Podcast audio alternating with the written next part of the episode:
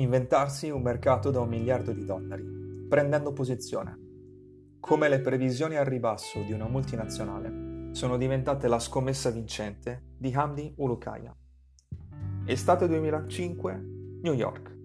Kraft Foods, multinazionale del settore alimentare, decide di chiudere il proprio stabilimento di produzione dello yogurt situato a South Edmonston. Il colosso considera il settore senza prospettive la chiusura della fabbrica significa la perdita del lavoro per 55 persone. Hamdi Ulukaya, piccolo produttore artigianale di feta, emigrato dalla Turchia dieci anni prima, viene a sapere che la fabbrica è in vendita e ne rimane scioccato. Sarà il suo punto di svolta e la rivoluzione di un intero settore. Racconta Ulukaya al New York Times vidi la pubblicità di una fabbrica di yogurt completamente equipaggiata in vendita a 700.000 dollari.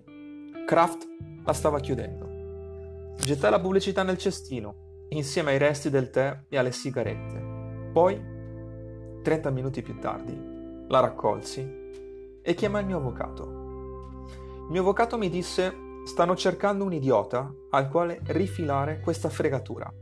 Se pensassero che la fabbrica avesse valore, non la chiuderebbero di certo.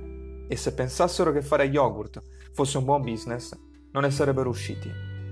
Io però non ci dormivo la notte. Lo richiamai e gli dissi: Non so cos'è, ma sento di poter fare qualcosa di importante. E fu così che facemmo accadere le cose. Il 17 agosto 2005 avevo le chiavi della fabbrica.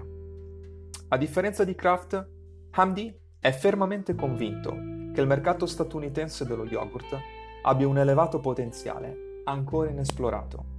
Si tratta di un mercato dominato da due o tre imprese che per decenni hanno lanciato prodotti pieni di zuccheri, coloranti e conservanti. Il sogno di Hamdi, cresciuto in una umile famiglia di pastori nelle montagne dell'Anatolia, diventa quello di far scoprire agli americani il vero sapore e le proprietà nutrizionali dello yogurt greco. I due anni successivi Hamdi li investe concentrandosi su due aspetti per lui fondamentali, la produzione del miglior yogurt greco possibile e la costituzione della sua squadra. Ancora Hamdi. Quando capimmo di aver prodotto il vasetto di yogurt perfetto, a quel punto dovevamo abbinarci la frutta. Quindi chiedemmo a fornitori di frutta fresca di portarci i loro prodotti migliori e, alla nostra richiesta, molti di loro furono sorpresi e ci dissero che mai, prima di allora, gli avevano fatto una richiesta simile.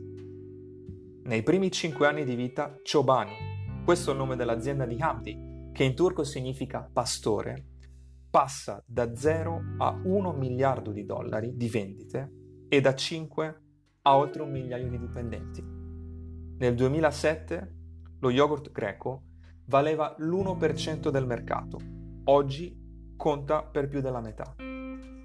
Chobani è una realtà che supera gli 1,5 miliardi di dollari e impiega 2.000 persone, di cui il 30% rifugiati e immigrati.